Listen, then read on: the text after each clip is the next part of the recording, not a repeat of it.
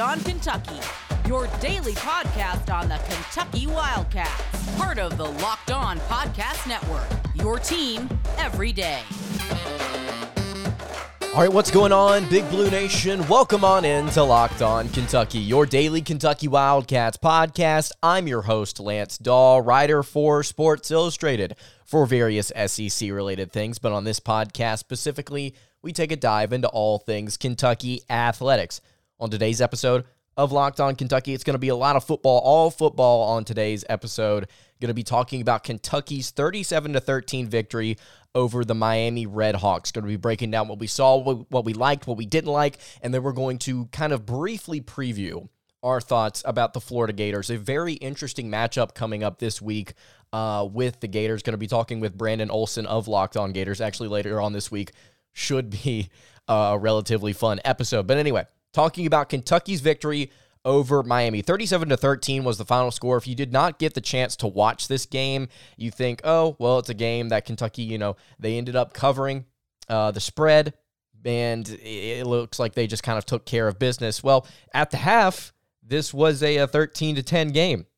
It was uh it was it was close. It was competitive. It was a very interesting game up until the start of this second half and uh, then Kentucky just kind of took control of things in the third quarter. Uh, had 17 points in the third quarter and then that was just kind of all she wrote.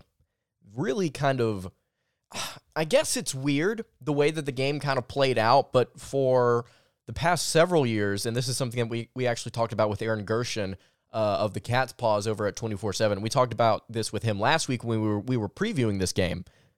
Kentucky, in the Mark Stoops era, in their season openers, they've kind of won games with this kind of final score. In fact, I believe Aaron Gershon kind of predicted 38 17 was kind of where he was kind of sitting with this 38 24 is where he was he was sitting with this uh, this final score and he was pretty darn close.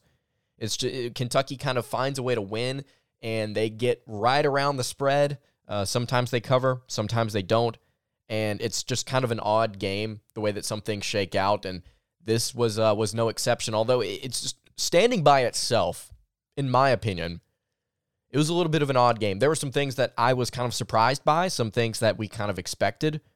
And then one of the things I want to get to here that I was actually kind of shocked by, the offensive line was not good. The offensive line was not good in this game. Will Levis was sacked four times.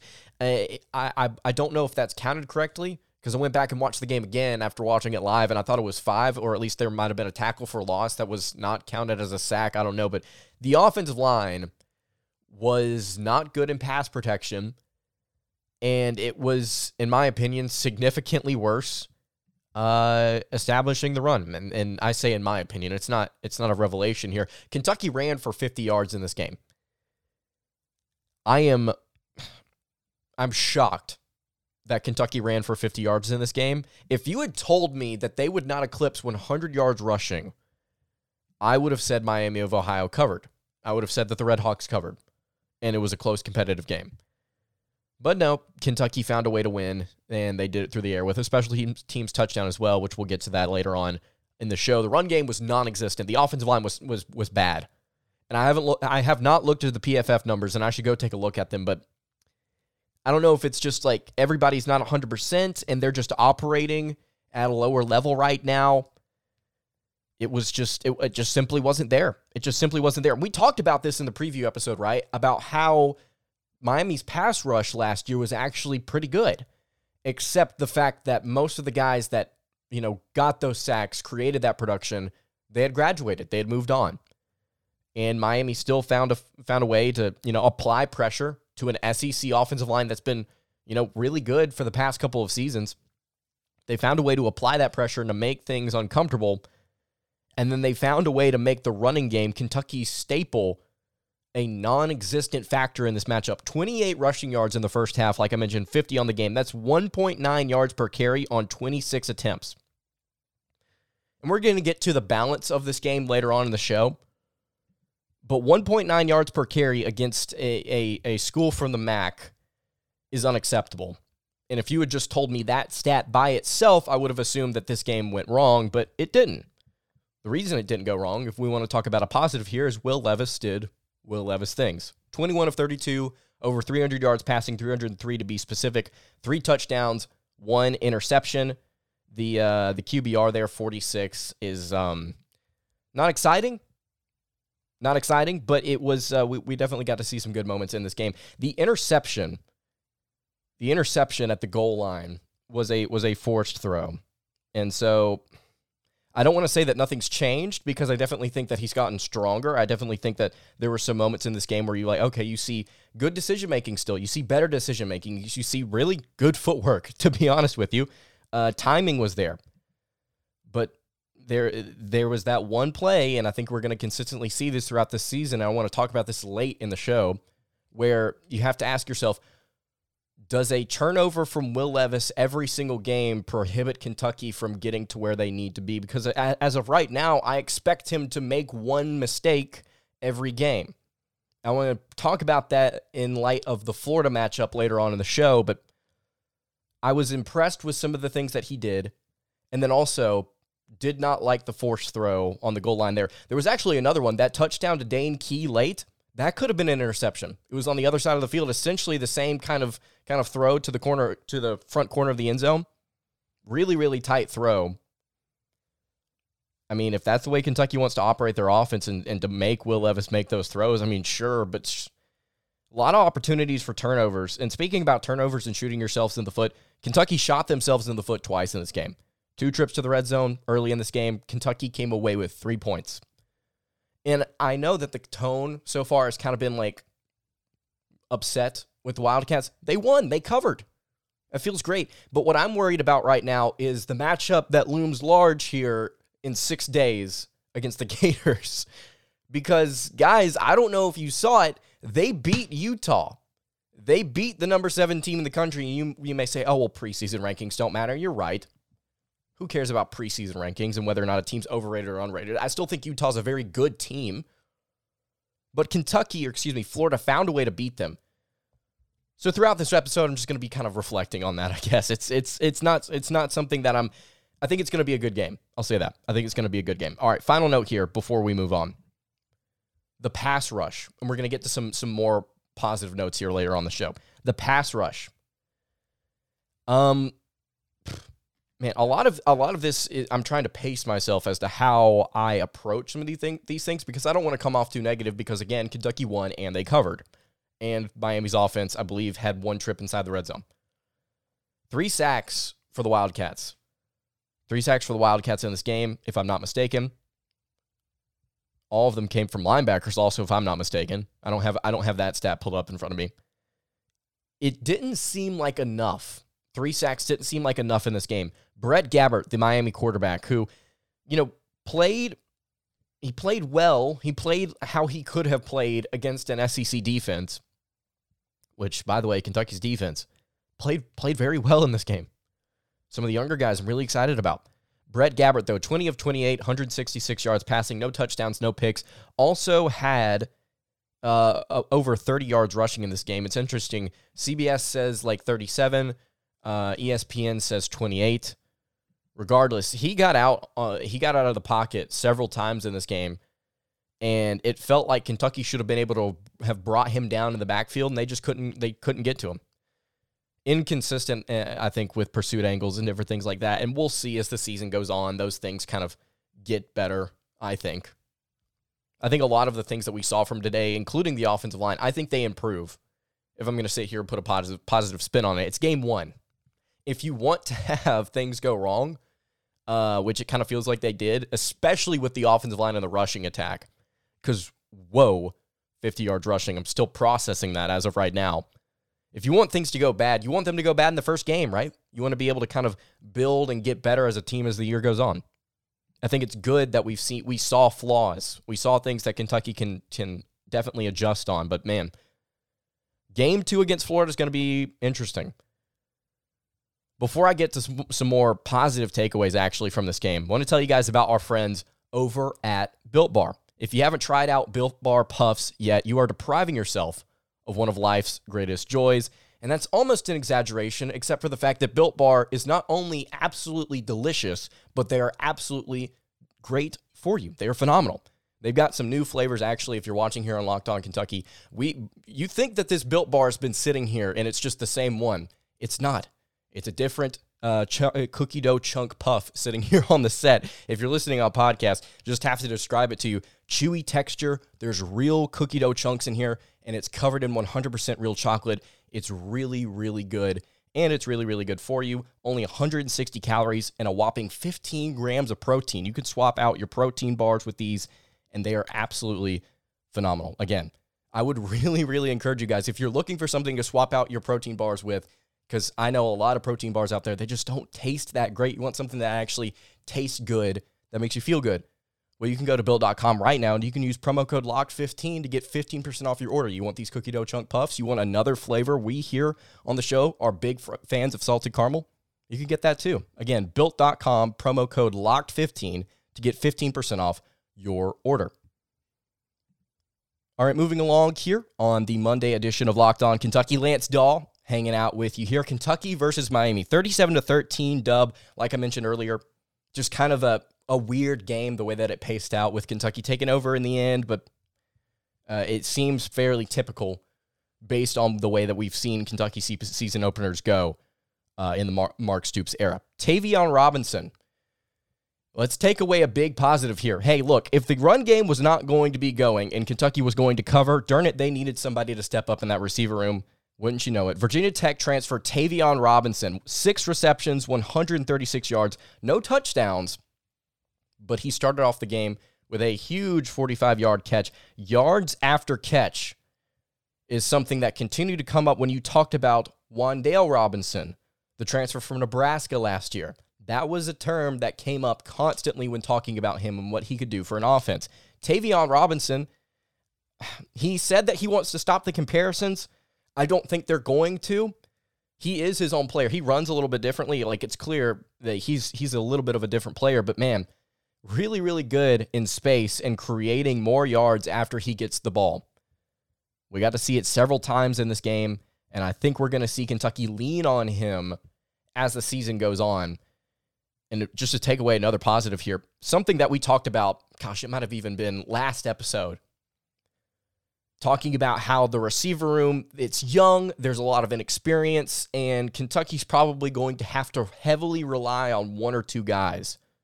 Well, some of the freshmen I, I really liked. Two in particular that we've talked about a little bit here on the show Dane Key and Barion Brown. I predict that Dane Key will finish with more receiving yards than Barion Brown, but both of them played very well on Saturday. Dane Key, four receptions, 53 yards, had that really, really tight one yard touchdown on that little out route uh, at the very end of the game. Really, really nice catch, really, really nice throw.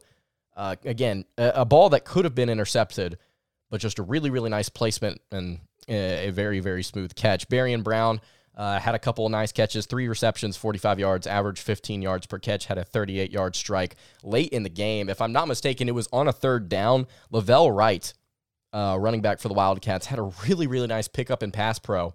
And Will Levis with a really, really strong throw uh, to the left side of the field. Again, there were moments in this game where you see the pro aspects of this Wildcats offense that we've seen here for a couple of years now, where it's just like, okay, having a quarterback back, having all of this, uh, all of this returning production back, having just a scheme that kind of carries over, it's nice. We're getting to see some really, really smooth things improve. It's just the running game wasn't there. It just simply wasn't there. The leading rusher, by the way, in this game, uh, seven carries, 32 yards. That was Kavosiey Smoke. Um, I don't. Uh, this is. I'm saying this, and I'm not getting on to Aaron because I, I, I think I said the exact same thing. If not, I would have agreed with him. I asked him on the show last Friday over under 200 rushing yards for the Wildcats, and he said I'm going to have to go over. And he thought that uh, Kavosiey Smoke or Ramon Jefferson was going to be the guy to kind of lead that group. And uh, the Wildcats finished with 50. I would have been there right there with him. I'm just I'm just very surprised. Very surprised that the Wildcats weren't able to establish it. And here's the thing. Kentucky was semi forced to throw the ball and this is a positive here. Kentucky was semi forced to throw, throw the ball, but also they just kind of elected to not run the ball a lot. Like I mentioned earlier, 26 carries in this game total. By the way, if you want to know, Ramon Jefferson, two attempts, 10 yards, five yards a carry. I, I, I don't know. Kentucky just didn't run the ball a whole lot, and in the spots that they chose to, just weren't very efficient. Regardless, it's nice to see Will Levis perform the way that he did. Whether they have the run game or not, it's nice to see him produce. You want to take away those turnovers, but I think that's where heading into year his final year, if that's what he is, I think it's kind of you get what you get. And maybe I'm just jumping the gun, and he's going to go like six or seven games without a turnover here. I don't know, but I'm just I'm just projecting. But more here on the rushing attack. A, little, a couple interesting notes here. After the first drive that Kentucky had, Kentucky's longest rush over the course of their next seven drives was six yards. They had two six yard rushes. Those were the biggest runs that they had until their final drive of the game, and they had one rush for seven yards. It's just I don't know why Kentucky wasn't able to get the get the ground game going. I know a lot of people are leaning towards well, Chris Rodriguez, man, he would have been you know insane uh, for this Kentucky offense to have him. And man, I hope that he's here for the Florida game. And who knows? By the time this uh, you you may be listening to this, may, we may have that answer with the depth chart. But goodness gracious, Kentucky, the offensive line not being able to establish the run. I genuinely would have thought, given the stable backs that Kentucky has, that they would have been able to pick up more than 50 yards. And you may say, well, they didn't really try and run the ball. Still, like 1.9 yards per carry. 1.9 yards per carry. That's that's just not that's that's I want I don't want to say unacceptable because Kentucky still won, but can you get away with that against a Florida against a Tennessee, against a Georgia. South Carolina didn't look great against Georgia State. Can you get away with that against them still? Missouri? I, I, I don't know. I don't know. I still think Kentucky's going to have a good season. I'm not backing off my predictions. And like I said, I think things will improve. It's just weird. Kentucky's pass run split on first down, by the way, was 11 to 7. So 11 pass plays, seven rush plays.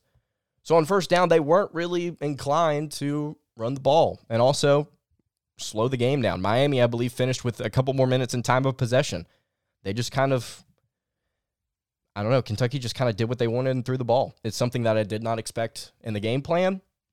And maybe they they saw early that Kentucky just wasn't able to run the ball, and they just kind of just completely stepped away from it. It's just it's again, it's just a weird, it's a weird game. It's a weird game. Barion Brown with a kickoff return at the beginning of the third quarter to kind of open the floodgates, and then Keidron Smith uh, had a fumble recovery. Tyre- Tyrell Ajian, I believe, was the one that forced the fumble, at least on the stat sheet he did. But Barion Brown, that's some that's some speed. You got to see it. The young receivers on this on this team, they look nice. They look really good. Dane Key, Barion Brown, they look smooth. Mark Stoops said it to me at SEC Media Days. He said, I think this is the most talented receiver room we've had in a while, even though there is some inexperience.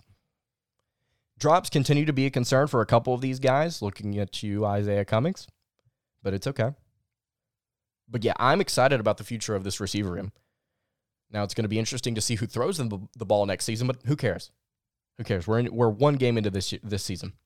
62 wins for Mark Stoops at Kentucky. Final note here Kentucky, that ties the Kentucky record for most wins for a head coach. Mark Stoops is now tied with Bear Bryant against 62 wins. He will be looking to get his 63rd and break that tie this Saturday against the Florida Gators before we get to early thoughts about that matchup and kind of just how we feel about it as a Kentucky fan base. Want to post some questions to you, by the way. Before we get to that, make sure you are subscribed on YouTube. Want to get to 2,500 subscribers. That is the goal. If you have not subscribed, why wouldn't you? We do a lot of statistical breakdowns. We're going to have people on the show to talk about different Kentucky football and basketball things. We like to answer questions here on the show. So if you've got thoughts about something, we may just start putting together a mailbag that we do every single week. I'm sure that a lot of you would just like to have discussions about different things. But so, yeah, subscribe to the YouTube, YouTube channel. And again, if you're listening on podcast, leave a five star review. I'm looking for the reviews. I will shout you out. I want to see the five star reviews. Would appreciate it if you left one give your thoughts on the show. You can also do the same over on social media at Locked On UK on Twitter is where you can find us. But again, most important thing, even if you're listening on podcast, come subscribe on YouTube. All right, wrapping up the Monday edition of Locked On Kentucky. Lance Dawe hanging out here with you. Kentucky versus Florida. Early, early thoughts here. Uh, oh, by the way, and, yo, random, but shout out to Louisville shout out to Louisville for, for putting up a whopping seven points against the Syracuse Orange and their season opener. 31 to 7 was the final score in that game. Can, Louisville made Garrett Shrader and Sean Tucker look like the best backfield duo in the ACC. I mean, it was great. It was great. By the way, real quick, uh, fun question here. If you can tell me where Garrett Shrader played before he transferred to Syracuse without looking it up, I'll, uh, I'll give you a dollar or a high five in the chat. Don't look it up, though. All right. Kentucky versus Florida. This will be a top 25 matchup. I am very excited about this. We mentioned this whenever we did the schedule preview for the Wildcats. If Kentucky, or excuse me, if Utah won, then this would not have been obviously a top 25 matchup. But if Florida had found a way to win, we would be entering this game with a lot more attention on it than maybe previously you know thought. Of course, you look at the week two slate and you've got like Baylor, BYU, you've got Alabama, Texas. I mean, you've got Pitt, Tennessee. Outside of those games, is there another game on the schedule that kind of draws more attention to this? I'm going to be honest, I don't know. Is there going to be another game on the schedule that is uh, more evenly matched than this? I think is the question you have to ask. And I don't know. I don't think there is. This may be the best game on the week two slate. And I don't know where Florida's going to be ranked. I don't know if they're going to be higher than Kentucky. I don't know if they're going to be lower. I'd like to think that both these teams will be ranked inside the top 20 I think that Florida, after beating the number seven team in the country, probably AP, voter, AP voters will start to like shift that way and raise them up to like 20, 19. They may be, it literally may be a 20 versus 19 matchup. We'll have to see. But it, this, this is going to be a fun game. I think it's going to be a fun game. I know that it's going to be difficult. And to be honest with you, I'm not incredibly optimistic about this matchup. Kentucky opens as a five and a half point underdog, underdog versus Florida, according to our friends over at Bet Online. And considering Florida, they really impressed in areas that I think many thought they couldn't execute in against the against the Utah Utes. If you did not catch that game, you have to go watch some of the highlights from that from that matchup. It, it was just the swamp was insane. Anthony Richardson, while statistically not the most impressive night, had his moments. And uh, I, I think that's what you, I think that's the first thing you have to get to talking about early thoughts is can Kentucky handle Anthony Richardson? Can UK contain him? Can they contain him? Because we saw against Miami of Ohio, and I, I don't think it translates. I don't think all st- stats and film translates over exactly the same game to game, especially early on in the season. But if Kentucky was unable to consistently corral Brett Gabbert, which I mean they got three sacks on him, are they going to be able to do it against AR? Are they going to be able to do it against Anthony Richardson? I think that's a question you have to ask. I'm not sitting here saying they're not going to be able to, but it's a question. A very, very difficult player to contain had over 100 yards rushing against Utah. Did not throw a touchdown, but he had three on the ground. He's a true dual threat. And I know Kentucky fans may, may, be sitting here saying, why are you hyping up this kid? He's not that good of a passer. He's got a strong arm, not that good of a passer. I've kind of, since I saw him enter the the league this last year, I believe it was a game against Florida Atlantic. I saw him and I immediately, and I think a lot of people said the same thing.